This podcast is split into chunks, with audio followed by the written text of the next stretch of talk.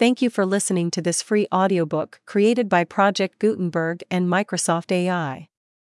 To learn more about the project or give feedback on the quality of a recording, please visit aka.ms/audiobook. Count the Cost. An address to the people of Connecticut on sundry political subjects, and particularly on the proposition for a new constitution. By Jonathan Steadfast. 1804. However, combinations or associations of the above description may now and then answer popular ends, they are likely in the course of time and things to become potent engines, by which cunning ambitions and unprincipled men will be enabled to subvert the power of the people, and to usurp to themselves the reins of government, destroying afterwards the very engines which have lifted them to unjust dominion. Washington's Farewell Address. An address to the people of Connecticut. For which of you intending to build a tower sitteth not down first and counteth the cost? An interesting question is here asked by the direction of infinite wisdom. This question contains the following useful and important instruction that no man or body of men should attempt the accomplishment of any great object without duly estimating the evils and benefits probably resulting from it. Such a rule of life and adopted and adhered to would have prevented many schemes and projects which have cost much, and which have been productive of nothing but the disgrace to their authors and misery to the human race. It would induce men to obey the dictates of experience rather than the dreams of enthusiasm, and would drive from the world a species of wisdom which is indeed folly. An attempt is now making in this state to change the vital principles of our government, to remove from office all our present rulers, and to introduce a new order of things. To these innovations the people are invited, allured, and exhorted. Dot. To effect these objects, no pains are spared, no exertions are omitted. An important question here arises viz. Would the accomplishment of the object be worth the cost? An individual who either holds an office nor seeks one, who can have nothing in view but the maintenance of that order of things which shall most effectually promote public and private happiness, and who has the same interest in the welfare of society as the great body of his fellow citizens, requests the dispassionate attention of the reader while he considers this important subject. He will use no weapon but truth, and truth will be regarded by all except those who love darkness rather than light. To exhibit a correct view of the subject, it will be proper, first, to inquire into the present condition of Connecticut, and secondly, to examine the various plans or projects proposed for our adoption, and estimate the probably costs attending them. We can then, in the third place, form a just opinion of the propriety of the proposed changes the condition of Connecticut first claims our attention. That our climate, soil, and situation are such as to ensure as much health, riches, and prosperity as any people can rationally wish, seems not to be doubted. Our natural advantages do not indeed promise such an accumulation of wealth as might satisfy that avarice which, like the horse leech, is constantly crying, Give, give. They are such, however, as will, in ordinary cases, ensure to industry an ample reward, and this should satisfy a virtuous mind.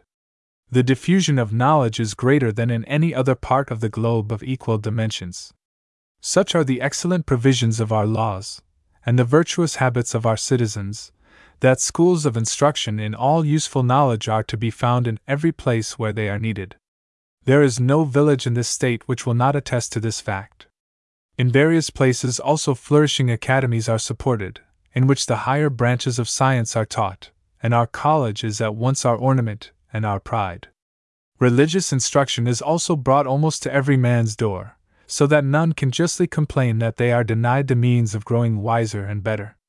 By the liberality of the benevolent private libraries are everywhere found which, with the other sources of information, evince the superiority of our condition to that of any other people, in the means of gaining valuable knowledge. To those who, with the writer, believe that ignorance is the parent of vice, and that the civilized is preferable to the savage state, our situation, in the above particulars, demands the gratitude of every heart. Our Constitution and government are perfectly free, and our laws are mild, equitable, and just. To the truth of this position there is the most ample and unequivocal proof. 1. Those who seek to revolutionize the state declare this to be the nature of our government with few exceptions. Dot. Such testimony cannot be doubted, it is the testimony of a man against himself. Ask your neighbor to point you to the evils under which he labors, Ask him to name the man who is oppressed except by his vices or his follies, and if he be honest, he will tell you that there is no such man. If he be dishonest, his silence will be proof in point. 2. Strangers who reside here a sufficient time to learn our laws universally concur in their declarations on this subject. They will ask, with surprise, why the people of Connecticut should complain. They see every man indulged in worshipping God as he pleases, and they see many indulged in neglecting his worship entirely. They see men everywhere enjoying the liberty of doing what is right, and such liberty they rightly decide is the perfection of freedom. 3. The experience of a century and a half affords irresistible proof on this subject. During this long period, convulsions have shaken many parts of the earth, and there has been a mighty waste of human happiness. Empires and kingdoms have been prostrated, and the sword hath been devouring without cessation. This state too hath been threatened, clouds have gathered and portended a dreadful desolation, but we have been defended, protected, and saved. No essential changes in our government have ever taken place. Formed by men who knew the important difference between liberty and licentiousness, it has been our shield, our strong tower, our secure fortress. Dot. To the calls of our country we have ever been obedient. No state hath more cheerfully met danger, no state hath more readily or effectually resisted foreign aggression. Washington, while living, was a witness to this fact and though dead he yet speaketh. While plots, insurrections, and rebellions have distressed many states and nations, Connecticut hath enjoyed an internal peace and tranquility, which forcibly demonstrates the wisdom and equity of her government. Dot. Such a government, administered by men of virtue and talents, has produced the most benign effects, and our prosperity is calculated to excite the warmest expressions of gratitude rather than the murmurs of disaffection. 4. Our Treasury exhibits the truth of these remarks. It is clear from the statement in the appendix, to which every reader will advert with pleasure, that the people of Connecticut annually receive $37,455.76 more from the Treasury than they pay into it by taxes and duties. At the close of the late war, such had been our exertions, we were encumbered with a debt of nearly two millions of dollars. Now that debt is paid, and we have nearly that sum in advance. Where is the state which can justly boast of greater prosperity? Notwithstanding this enviable situation, a clamor is excited, the people are agitated, and discord, with its train of evils, is prevailing. Some of our citizens, in the height of political prosperity, are seeking to destroy an order of things which has prevailed in hundred and fifty years, and throw themselves into the arms of projectors and reformers. Is there nothing unaccountable in such conduct? Is there nothing calculated to excite indignation? My fellow citizens, shall any considerable portion of the people of Connecticut subject themselves to the reproach which rested on an ancient people? The ox knoweth his owner, and the ass his master's crib, but my people do not know, Israel doth not consider. Secondly, let us examine some of the plans and projects proposed for our adoption and estimate the probably cost attending them. Here we must speak with less certainty, what the present condition of Connecticut is, we know. Respecting its future destiny, we can only judge by arguing from cause to effect. Why a man who regards the happiness of his fellow men should attempt a change here is too wonderful for an ordinary capacity. No prudent farmer ever pulled up a hill of corn, which was flourishing, to see if there was not a worm at the root. One of these projects is the repeal of all laws for the support of religious institutions. The language of those who favor the measure is that religion will take care of itself, that no external aid is necessary, that all legislative interference is impious. Many, and it is believed by far the greater part, of those who make these declarations intend to throw down all the barriers which Christianity has erected against vice. They are obstinately determined to banish from the public mind all affection and veneration for the clergy, and respect for the institutions of religion, and to reduce Connecticut to that condition which knows no distinction between him who serveth God and him who serveth him not. They wish to see a republic without religion, and should they be gratified, the consequence would speedily be a miserable race of men without virtue, walling in vice and ripening for a dreadful destruction. If infinite truth is to be credited, God will pour out his indignation on the heathen who know him not. These reformers, under the specious pretext of exercising unbounded liberality in matters of religion, become intolerant to all who differ from them, charging the professors of Christianity with breathing out a spirit of persecution, they become the most furious persecutors. And while they affect to possess great moderation and candor towards all denominations of Christians, they clearly evince that they would grant indulgence or protection to none.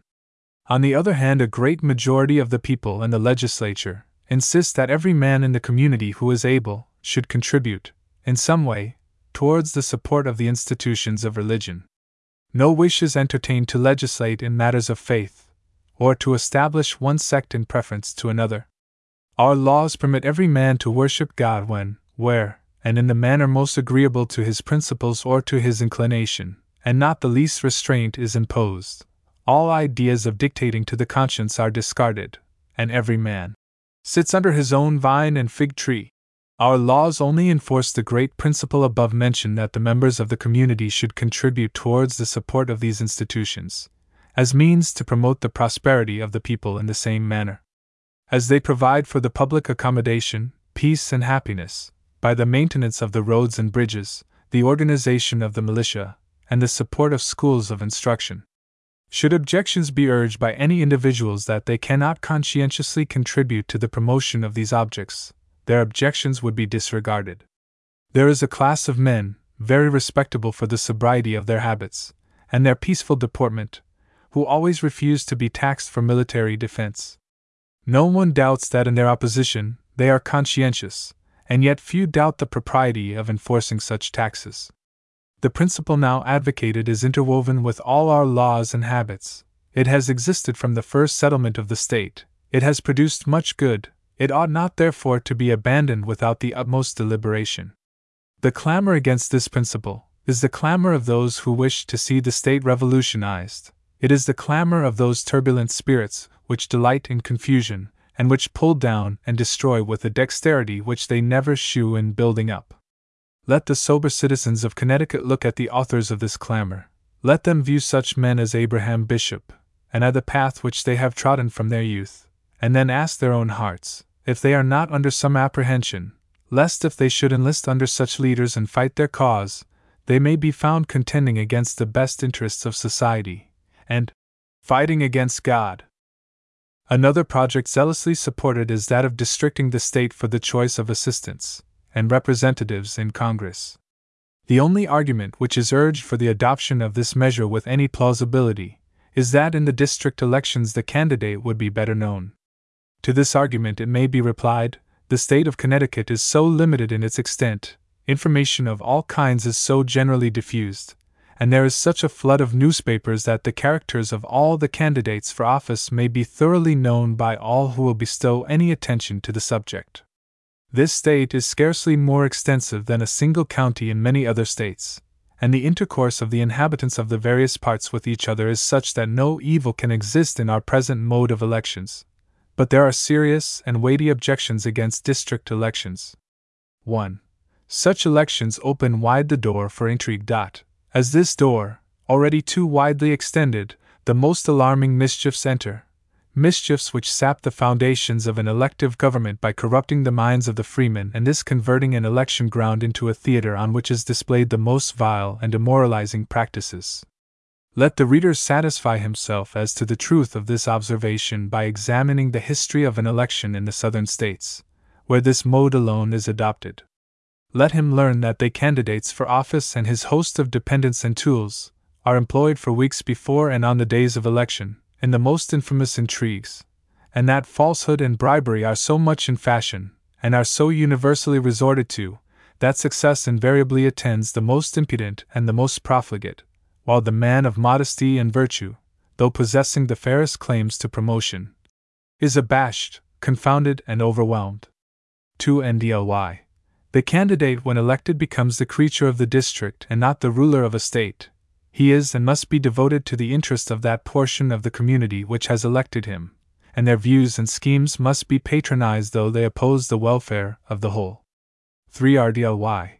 Such elections do not secure the best talents. If talents and worth are of consideration, surely they should be at the command of the public. It is of no moment where a man dwells, but it is of immense importance that he be a wise man rather than a fool, a man of integrity rather than a knave.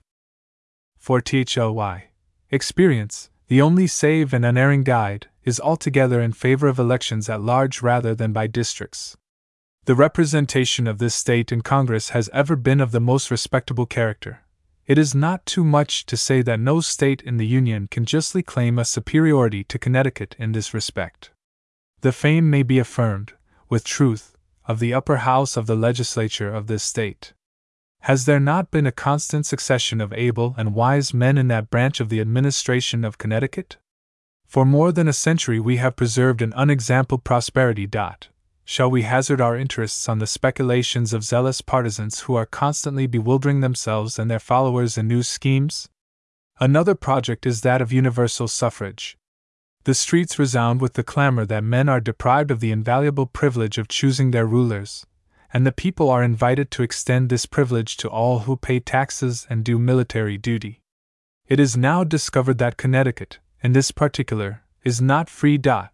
The great argument urged in support of universal suffrage is that taxation and representation should go hand in hand. It is said that this maxim was deemed just during the Revolutionary War, and that Americans adhered to it as a fundamental principle. Dot. This principle the writer readily recognizes as a sound and indisputable position in every free government.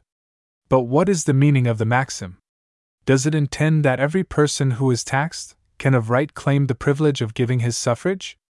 If so, persons convicted of offenses, or who are infamous for their vices, may vote, for such persons are not outlawed. On this principle, women of full age and unmarried are also to be admitted.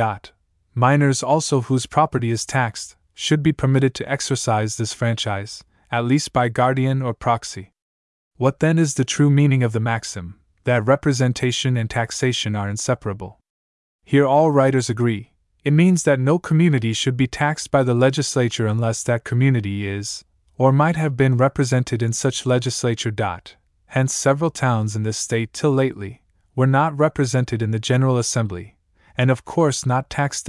Barkhamsted, Colebrook, and Winchester, it is believed, were of this description. This state and the other states understood this maxim precisely as now explained, in their opposition to Great Britain.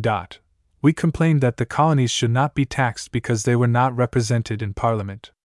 In this view of the subject, the maxim is wise and just. Again, is not every town in Connecticut now represented in the legislature, and of course each individual equally with every other? In the representative of Hartford, for example, a representative of the freemen of Hartford, or of the town of Hartford. The truth is, every man, woman, and child are represented.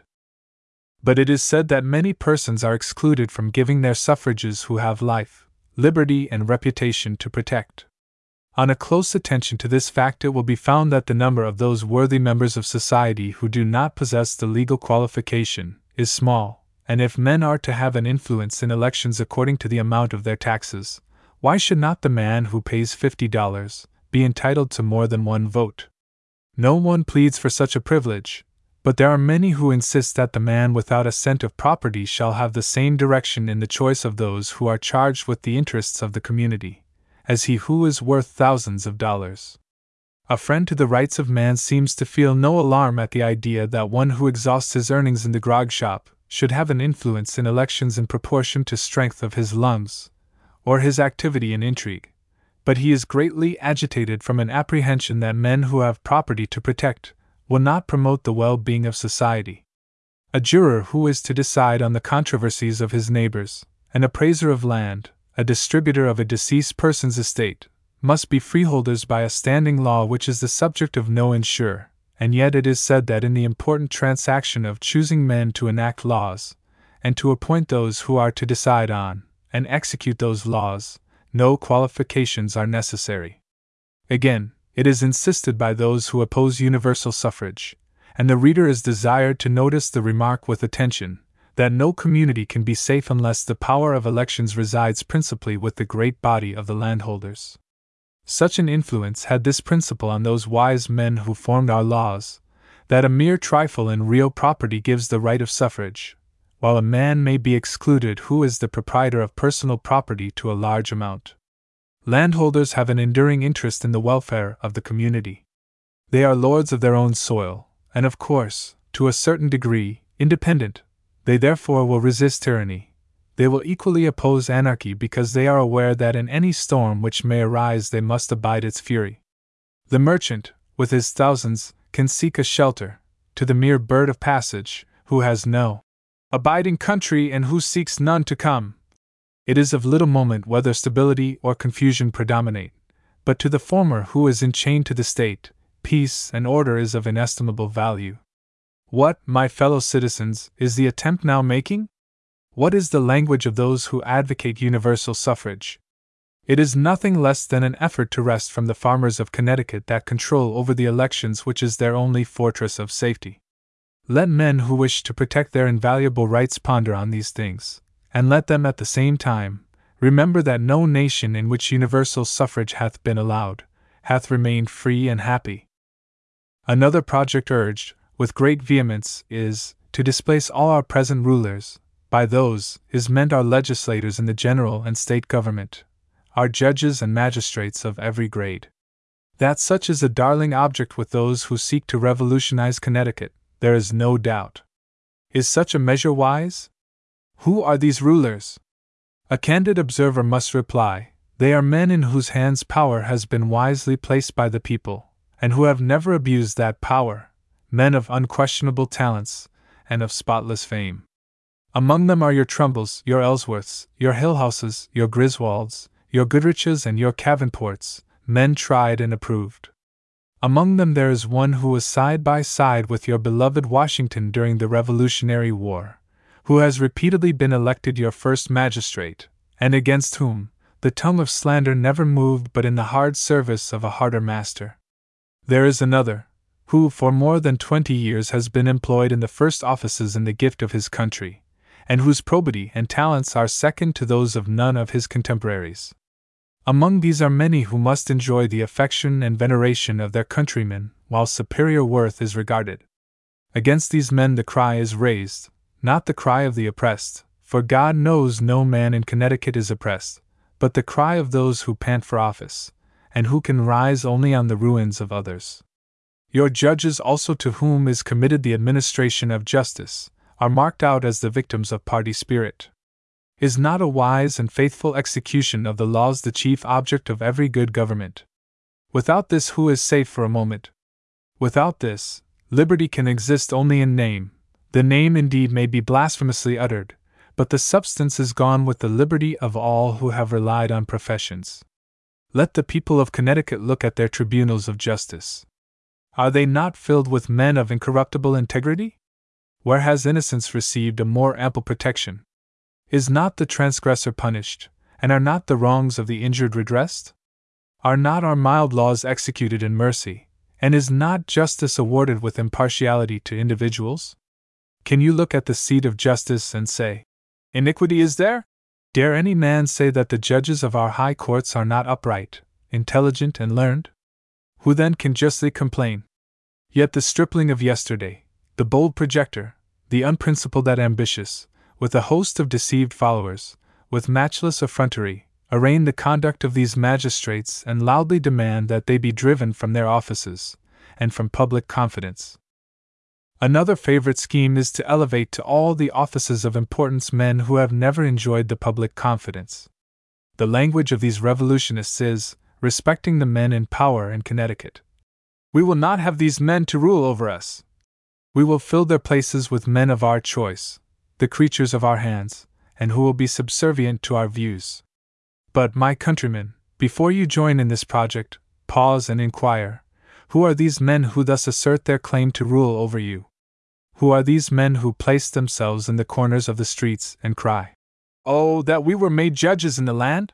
It is no part of the writer's design to hunt vice from its guilty retreat, to expose before an insulted people the horrid features which distinguish certain individuals who challenge popular applause, or to attach private character, but justice demands that men who boldly claim to be the rulers of the free and happy state of Connecticut should be known. The men who are to stand in the places of our Trumbulls and our Ellsworths should not shrink from public investigation. To those who respect the authority of God, it is a matter of no small moment that those who rule over men should be just, ruling in the fear of God, nor will men, accustomed to revere this solemn declaration, lend their aid to elevate men of vicious and corrupt lives, without some dismay. It is not enough to tell us that men will be selected of more virtue and talents than those now in power. Such a pretense is vain. No man in his senses will regard it. No man makes such a pretense but for wicked purpose. If we are directed to turn our eyes to those who for years past have been held up in the unsuccessful nominations, and are told that these are to be substituted for the men who now guide our councils, what are we to expect? An appeal may be made to every man not bewildered in this new and destructive madness. He may be asked who among these men stand forth with fair claims to public confidence. Where among them can be found the polished scholar, the able civilian, the enlightened judge? Do we see in a single individual an assemblage of talents united with virtue sufficient to qualify him for the seat of justice? If there are such men, they have hitherto hid their talents i the earth. It will not here be forgotten that the attempt is to reject men long known and respected, and to fill their places with those who are without a witness in their favor. A still more mischievous and alarming project is that of making a new constitution for Connecticut. This project originates entirely in a spirit of Jacobinism. It is a new theme on which to descant to effect a revolution in Connecticut. The object is, by false assertions, to induce a belief that no constitution exists, and that tyranny prevails. This party always address the passions and never the understanding. Dot. Review their measures for a few years, and you will distinctly perceive their motives and aims. To create disaffection and hatred towards those who formerly administered the general government, it was boldly asserted that the treasury had been plundered. Even the illustrious savior of his country was accused of embezzling public money, and his followers could not expect a less happy fate men of the most unsuspected integrity, were openly attacked by anonymous publications, or despoiled of their good name by secret insinuations. These calumnies were kept in circulation by their authors till impudence itself was abashed, and the object in view obtained. Not a tittle of proof was ever adduced, and investigation always shewed that the charges were not only false, but entirely groundless. For the same unworthy purpose, it was asserted in every circle of opposition that salaries were too high, and the incomes of office enormous. Every tavern resounded with this grievance. At length, the principal authors of this clamor got into place, and the clamor was hushed. Yes, men who urged the people of Connecticut almost to rebellion on this account, stepped into the places and, without a blush, took more from the people than their predecessors. Look at Mr. Babcock's paper in 1799 and 1800, and see its columns filled with railing against high salaries. Look at it since Abraham Bishop takes $3,000 a year, and Alexander Wolcott more than four, and find, if you can, a complaint on this subject. Such meanness, such baseness, such hypocrisy in office seekers, exhibit in strong colors the depravity of human nature and teach us what dependence may justly be placed on pretensions and professions to inflame the passions and to create animosity, various subjects have been successively seized upon and pressed into the service of the revolutionists. Every quarrel, however trivial, is noticed. Every seed of discord, however small, is nourished to disseminate murmurs and to further the great object. Various classes of the community are told, with apparent anxiety for their welfare, that they are oppressed, and that a new order of things must arise, or that they will be enslaved. New subjects are started as old ones cease to operate, and thus all that ingenuity and art, industry and perseverance, can devise or effect is accomplished. Thus, that numerous and respectably body of Christians called Episcopalians have been told, and repeatedly told, that the more numerous denomination were seeking to deprive them of their just and equal rights, and to subject them to the tyranny of an overbearing majority. These tales were reiterated till their authors found them useless from their folly and falsehood. At another time, the Baptists are addressed by a set of men who denied the reality of any religion and the most earnest yearnings for their welfare. The tyranny of the legislature was painted in horrid colors, and they were exhorted to lend their aid to vindicate the cause of the oppressed. Those who conscientiously believe that no taxes ought to be paid for the support of religion, and those who wish that religion might no more infest the residence of men, were addressed with considerations adapted to their respective cases. At one time, men destitute of property are seduced by the alluring doctrine of universal suffrage. Then the farmer is told that taxes are too high on land, and with the same breath, the mechanic is sagely informed that the poll tax should be repealed, and the burden fall back on the landholder. Festivals under the pretense of honoring the election of Mr. Jefferson and Mr. Burr, and of extolling the wisdom of the purchase of Louisiana, but with a real design to blazon the fame of those who assume the character of friends of the people that they may the more readily destroy the most free and equitable government in the world, are continually holden, and the discontented, the factious, the ambitious, and the corrupt are collected and flattered with declamations in the various shapes of prayers, sermons, and orations.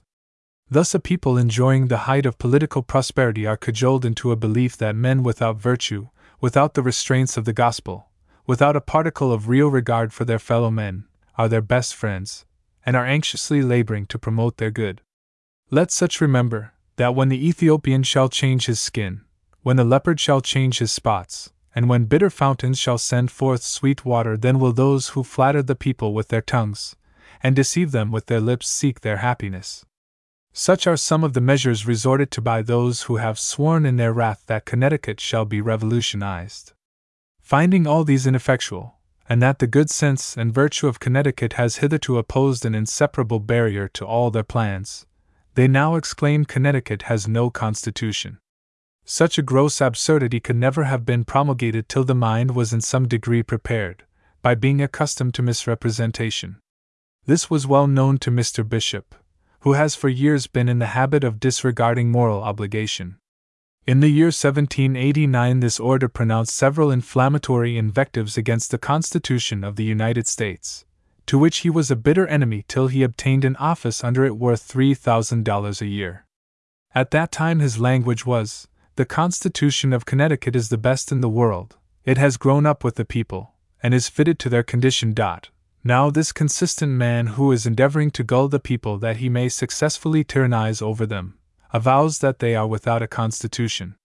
My fellow citizens, examine this head of clamor with candor, read the solemn declaration of Washington in the title page, attend to the following remarks, and then tell me if you do not perceive in this project, with the manner in which it is supported and attempted to be accomplished, enough of the revolutionary spirit of France to excite the indignation of every real friend to the peace and happiness of Connecticut. 1. If there be no Constitution in Connecticut, then your Huntingtons, your Trumbulls, your Shermans, your Wolcotts, and your Davenports, with many other worthies, who are your defense in war, and your ornament in peace, and who are now sleeping with their fathers, were wicked usurpers, they ruled their fellow citizens without authority, they were tyrants. Let Judd and Bishop approach the sepulchres of these venerable men. Let them lift the covering from these venerable ashes and in the face of heaven pronounce them tyrants. Could you see them approach their dust with such language on their tongues, you would see them retreat with horrible confusion from these relics of departed worth. 2. The present rulers are acting also without authority, and their laws are void, then you are already in the midst of anarchy and wild misrule. Then has no man a title to an inch of land, and you are ready for an equal of division of property. All protection of life and liberty is at an end, and the will of a mob is now to prevail. 3. If indeed there is no constitution, then the oath which has been administered in your freemen's meetings for twenty years, by which each man has sworn to be true and faithful to the constitution of the state, is worse than impious profanation of the name of God. Then your judges, magistrates, and jurors have stripped men of their property, condemned some to Newgate and others to the post, the pillory and the gallows without a warrant, and are therefore murderers. Dot. O thou God of order in this. Our condition. But. 4. We have a constitution, a free and happy constitution. It was to our fathers like the shadow of a great rock in a weary land, it has enabled them to transmit to us a fair and glorious inheritance, if we suffer revolutionists to rob us of this birthright. Then we are bastards and not sons. It is a fact as well authenticated as the settlement of the state that a constitution was formed by the people of the then colony of Connecticut, before the charter of King Charles. This charter was a guarantee of that constitution. Trumbull's History of Connecticut gives us this constitution and its origin. On our separation from Great Britain, the people, through their representatives, made the following declaration on this subject An act containing an abstract and declaration of the rights and privileges of the people of this state, and securing the same. The people of this state, being by the providence of God free and independent, have the sole and exclusive right of governing themselves as a free, sovereign, and independent state, and having from their ancestors derived a free and excellent constitution of government whereby the legislature depends on the free and annual election of the people. They have the best security for the preservation of their civil and religious rights and liberties. And forasmuch as the free fruition of such liberties and privileges as humanity, civility, and Christianity call for, as is due to every man in his place and proportion, without impeachment and infringement, hath ever been, and will be the tranquillity and stability of churches and commonwealths, and the denial thereof the disturbance, if not the ruin of both. Par.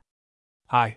Be it enacted and declared by the Governor, and Council and House of Representatives, in General Court assembled, that the ancient form of civil government, contained in the Charter from Charles II, King of England, and adopted by the people of this state, shall be and remain the civil constitution of this state under the sole authority of the people thereof, independent of any king or prince whatever.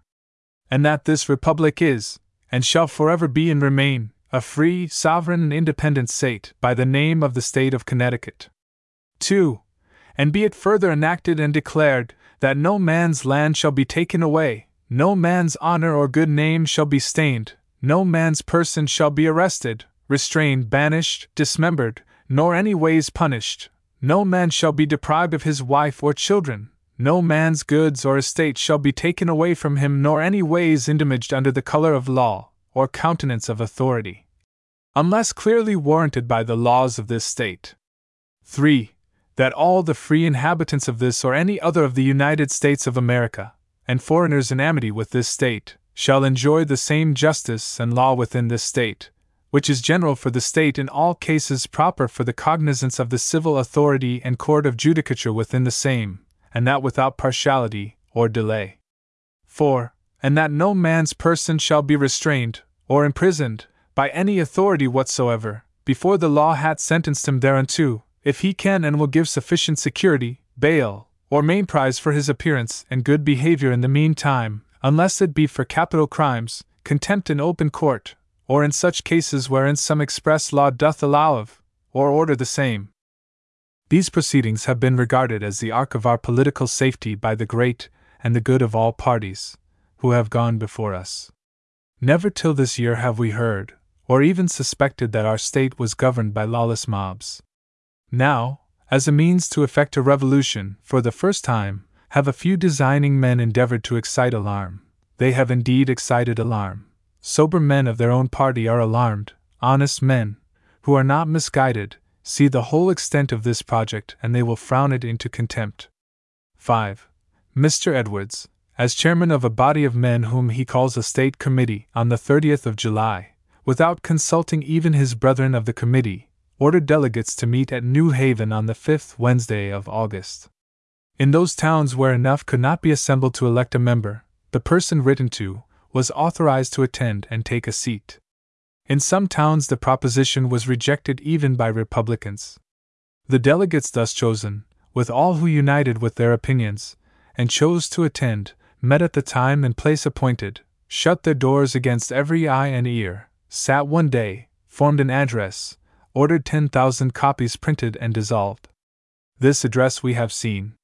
It deserves some notice. The first thing that attracts our attention is that William Judd, Esq. of Farmington, is appointed chairman. This was an admirable provision.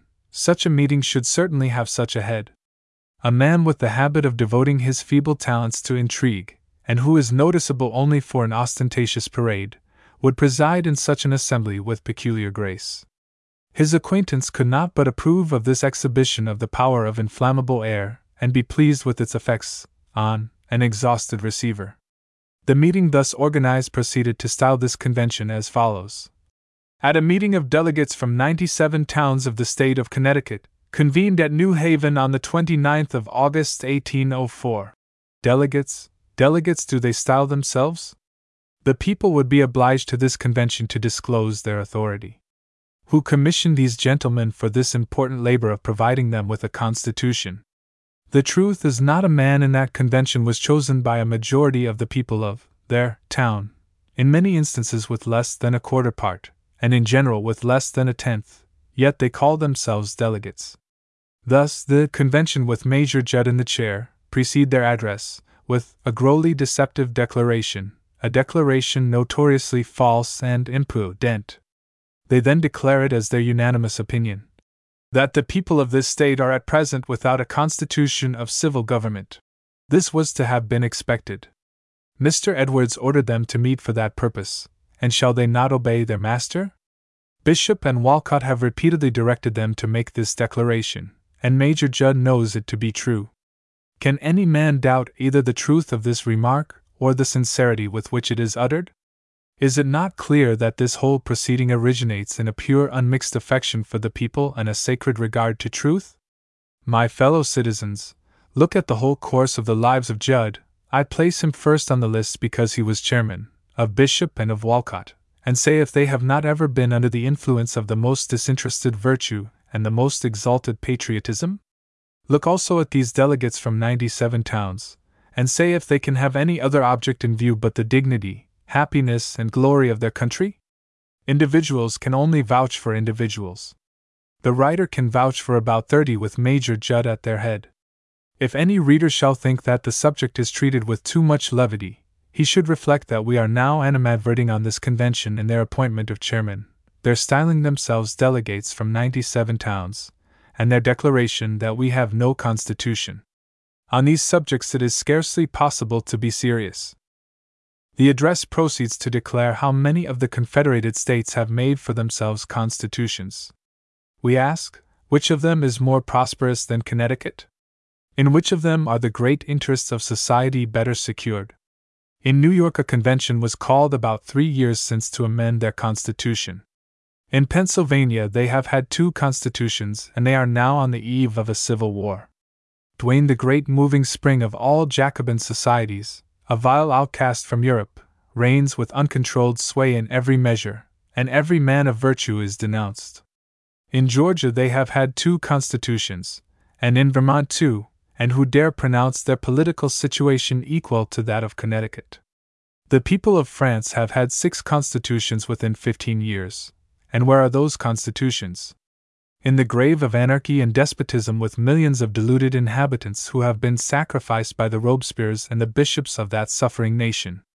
To that suffering nation turn your eyes and reflect that the mighty mass of woe under which they have groaned was produced by an ambition, fierce, cruel, and destructive as hell, and that an ambition alike terrible reigns everywhere. Read this address attentively, and you will be struck with the idea that no grievance is mentioned, not a single evil is pointed out, Indeed, the convention declare that they must be excused the detail of the numerous wrongs which have arrived to us under this government. These are their words. They are excused indeed. Yes, they are excused from not polluting their address with falsehoods in this particular. Full well they knew that no such wrongs existed, full well they anticipated that a certain detection would follow any such attempt at imposition. The leaders in this convention knew full well that there is intelligence enough in Connecticut to meet them on any complaint, and to shew that it is groundless. They, therefore, prudently declined to be explicit, and yielding to us that the government is now well administered, they shew a great anxiety for the safety of the next generation. What an astonishing display of philanthropy! Bishop and Wolcott are not at ease in their hearts while there is a prospect that even the generations which succeed us will experience a woe after many remarks directed to the passions, without proposing in specific terms a single provision of their newly projected constitution, without laying their finger upon a single grievance, without urging a single argument tending to shew that a constitution does not exist, the address unmakes itself, it unmasks the convention, it unmasks these patriotic delegates, and discovers the true cause of this Jacobinic meeting. Towards the close of it, speaking of the people, it says, by their votes will be known their decision. If a constitution appears desirable, they will vote for men who are in favor of it. Here the convention speak which all may understand, but lest they had not made themselves sufficiently intelligible, they add We ask men of all parties to attend punctually at proxies and to continue a contest of votes till the great question whether this state shall have a constitution be settled finally and forever. Now, the plain English of these sentences is this We who are here assembled in convention wish the people of Connecticut to vote for such men, in future, for office, as are in favor of a new constitution. We have already declared that we are in favor of such a constitution. Pray therefore vote for us and continue, the context. Till we succeed, and then. Yes, my fellow citizens, and then, what will they do? Why laugh at your folly, take all the offices, and leave you to take care of yourselves? If such would not be their conduct, then the sun will no more rise in the east. Gentlemen of the convention, pray cease your pretensions to promotion till the people discover your merit. If you are honest, great, and wise, you will certainly be noticed and promoted. If you are pygmy politicians, the mushroom growth of an hour, dressed only with the little brief authority of self created delegates to a self created convention to aggrandize yourselves, then probably you will live with little further notice. And it will only be said hereafter of you that you belong to an assembly convened at New Haven on the 29th of August 1804, which sprang up in a day, chose Major Judd chairman. And like Jonah's gourd withered in a day, in this convention, the question was much discussed whether the address should be made to the people or to the constituted authority of our state, the legislature. Some honest Republicans insisted that it was proper to apply to the legislature, but this was opposed by the young lawyers and the leaders of the party universally. Full well they knew that such a measure would not answer their purpose. Mobs never talk of any authority except that of the sovereign people. To the sovereign people they go and to the sovereign people they appeal till a sovereign people are cruelly insulted, cajoled, and enslaved. Marat, Robespierre, and Bonaparte told the sovereign people that they were all in all till they had robbed them of their dearest interests, and enchained them in despotism, and they now mock them with such declarations as these asterisk. The perfectibility of human nature, the worst disease of man. Dash. The caprice of elections must be destroyed. Dash. The people cannot govern themselves. Having examined some of the plans or projects proposed for our adoption, we will now estimate the probably cost attending them. It is to be recollected that the proposition is to change the vital principles of our government, to displace our present rulers and to fill their places with men who never enjoyed the public confidence. To determine whether these objects are worth accomplishing, it is necessary to count the cost. 1. One part of this cost will be an increase of the violence of parties. Men who regard their property, their liberty, and their lives will not yield them a willing sacrifice to the demands of the ambitious and unprincipled. Men who faced danger and braved death during a seven years' war. Men whose veins are warm with the blood of their venerable ancestors who planted this happy state, and defended it amidst innumerable hardships and calamities. Men who deemed their birthright sacred, their own freedom valuable, and their children dear as their own blood, will not calmly nor cowardly suffer those who have no claims but their impudence to storm their fortress and to capture them. They will defend it in all lawful ways. Bishop and Wolcott, and a thousand other mercenary hirelings may attempt to subdue or terrify them. A proud and haughty leader who, under the guise of patriotism, is attempting to undermine the happiness of the best regulated and freest state in the Union, with a thousand sycophants, conspiring to bring us under the yoke of Virginia, may exhaust their ingenuity and malice. Still, Connecticut will remain unshaken. She will never crouch like Issachar to chains and fetters while any portion of the noble spirit of her ancestors who transmitted this fair inheritance at a mighty expense remains to impel them to noble exertions. It is ardently to be wished that the passions of those who seek to overturn the venerable institutions of Connecticut may subside and that a spirit of reconciliation and moderation may succeed to that madness which threatens our peace. If, however, the controversy is to be continued and a mob insist on the right to rule, freemen will protect their lives and their liberties. And is not the peace and tranquility of the state of importance? We have been told with more truth than sincerity that life itself is a dreary thing. Without harmony in social intercourse, Happy would it have been if the author of that just and pertinent remark had not contributed more than any other man in the United States to embitter parties, and to render life indeed a dreary thing. 2. Another item in the expense of accomplishing these projects is a corruption of morals.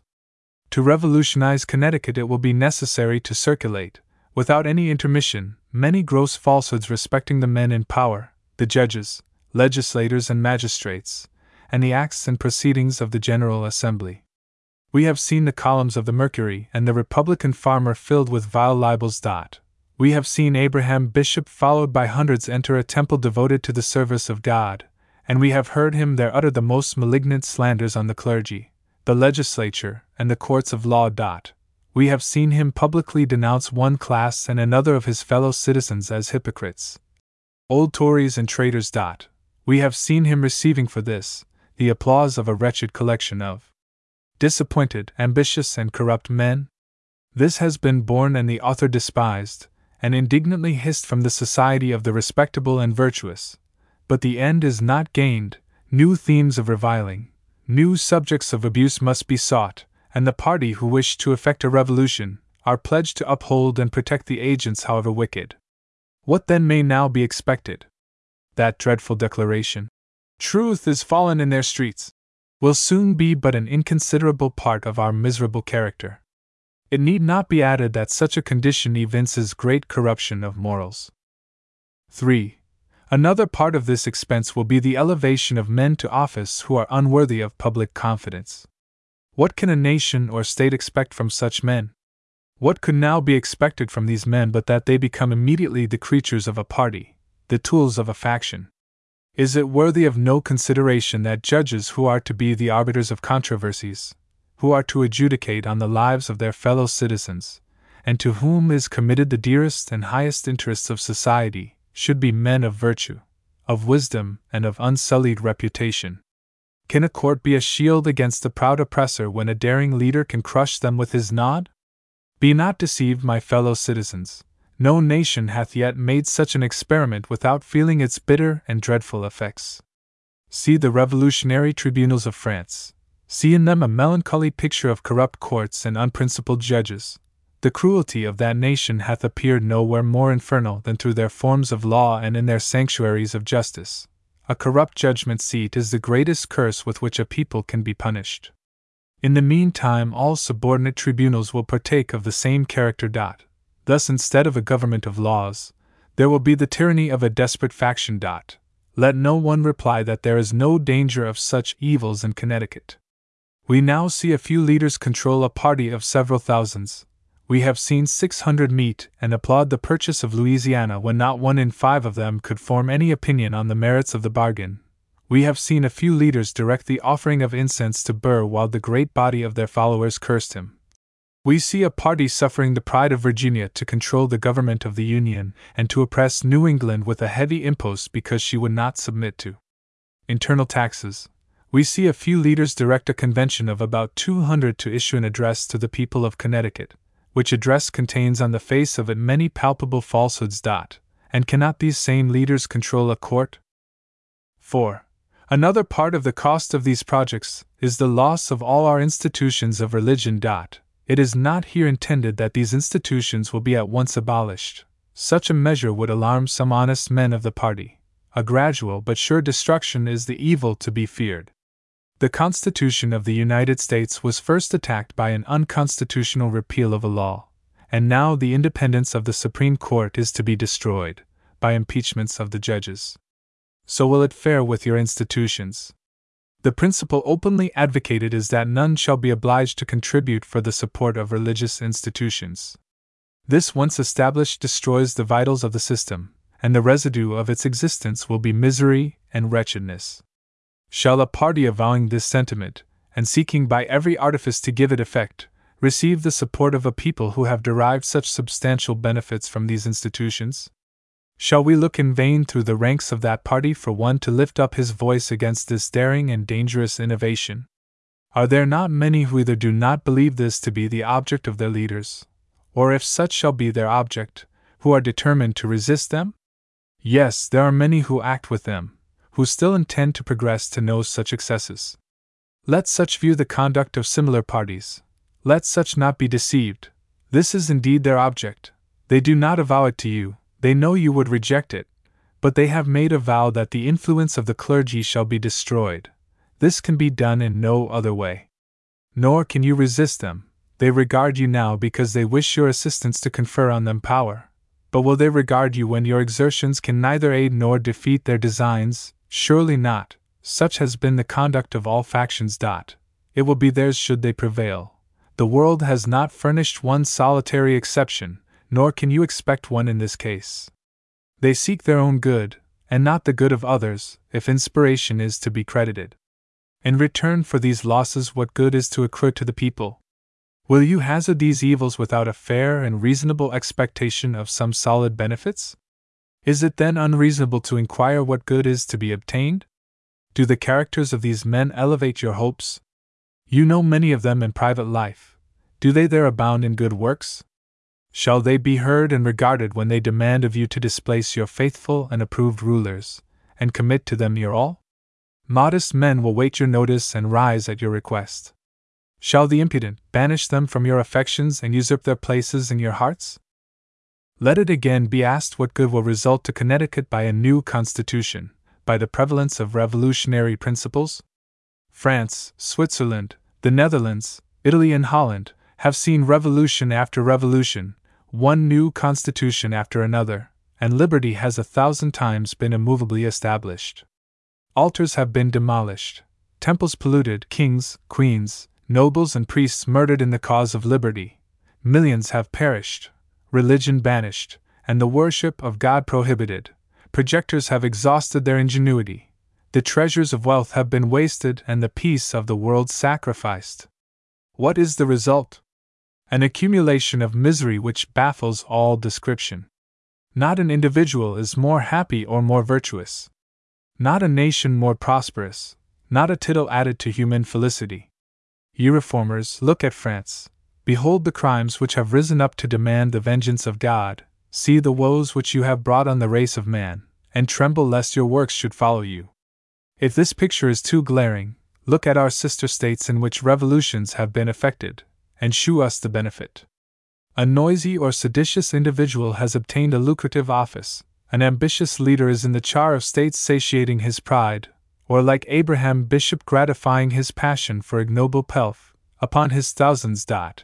He drives his carriage by his industrious neighbor who has toiled for him at an election, cracks his whip, and laughs at the folly of his dupe, and will laugh till he may need his services again. And then he will again cringe and bow and flatter and gull. But is the mechanic, the farmer, the merchant profited? Is society enriched, or the public good promoted? In this view of the subject, we will briefly ask, in the third place, is it proper to make the proposed changes? To adopt these projects?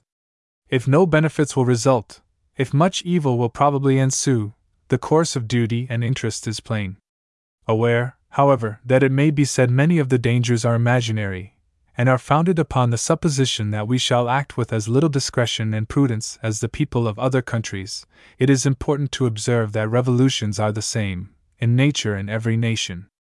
Those who speak of a new constitution, and of thorough reforms, should recollect that the promoters of these schemes in France constantly amuse the people with the idea that a new order of things, new rights, new principles, were to arise. Who does not recollect to have read of the perfectibility human nature, of the enlightened age of regenerated France? She boldly proclaimed herself the example of the world, and all nations were invited to see her glory, and enjoy her blessed liberty, and her glorious equality. But mark the issue not twelve years have elapsed before she has returned to an inglorious despotism. She has exchanged her capets for a foreign usurper, with an incalculable loss, and here her history ends. Such is the constant termination of such revolutions, and shall we claim to be an exception? How do we judge as to the propriety of any course of life except by observation, experience, or history? We see industry and integrity rewarded with competence or wealth, we see intemperance and sloth followed with disease, loss of reputation and poverty. These are sure grounds on which to predict respecting our neighbors, and by which to regulate our own conduct. On similar principles, a wise people regard the conduct of other nations, and are solemnly admonished by their example. Let not then the projector persuade us to adopt his theories with proofs of their danger thus glaring before our eyes. Look at the conduct of our revolutionists for four years past, and see if you do not discover the genuine principles of the Jacobins of France. Recollect also that they had first a convention, then an executive directory, then a consul for years, then a consul for life, and then an usurper with an hereditary descent in his family. At each successive revolution, the people were courted, were flattered, were promised transcendent felicity. The people swore eternal hatred to monarchy, and eternal fidelity to constitutions, till, heaven, weary of their perjuries, sent them a despot in his wrath. My fellow citizens, human nature is the same here as in France. Then, before you give ear to the songs of enchantment, count the cost. Before you sell your birthright for a mess of pottage, count the cost. Before you consent to yield up the institutions of your wise and pious ancestors, count the cost. Before you admit universal suffrage, count the cost. Before you submit to the mischievous doctrine of district elections, count the cost. Before you reject from office the men whom your hearts approve, count the cost, the great cost of weak and wicked rulers. Before you consent to be governed by men whose impudence and vice constitute many of their claims to promotion, count the cost. This evil you can prevent by attending with punctuality on our elections. The freemen of Connecticut are mighty when they arise in their strength. No freeman can justify absence except from necessity. That people who will not faithfully attend upon the choice of their rulers cannot expect to retain their freedom. Trust not to a majority. Say not that things will go well without me. Such language is unbecoming freemen. Despair not of a majority, if you will not. Go with the multitude to do evil. Go against them to do good. Before you neglect an election, count the cost. If the loss of your vote should prove the loss of an election of a single man, then will you not have counted the cost? My fellow citizens, we have a government which has protected us a century and a half. We have enjoyed unexampled prosperity. We may transmit a glorious inheritance to posterity. The writer has children dear to him as his own blood, these children are to him a sacred deposit. He can, with confidence, commit their political interests to such a government as Connecticut has enjoyed. He is persuaded that if they feel the iron hand of despotism, it will not be from such a government, and such rulers as we now possess, before he yields his own, and their dear, and inestimable rights to the wild projects of the reformers of this age, he is firmly resolved to sit down and count the cost, and he entreats his fellow citizens to adopt similar resolutions.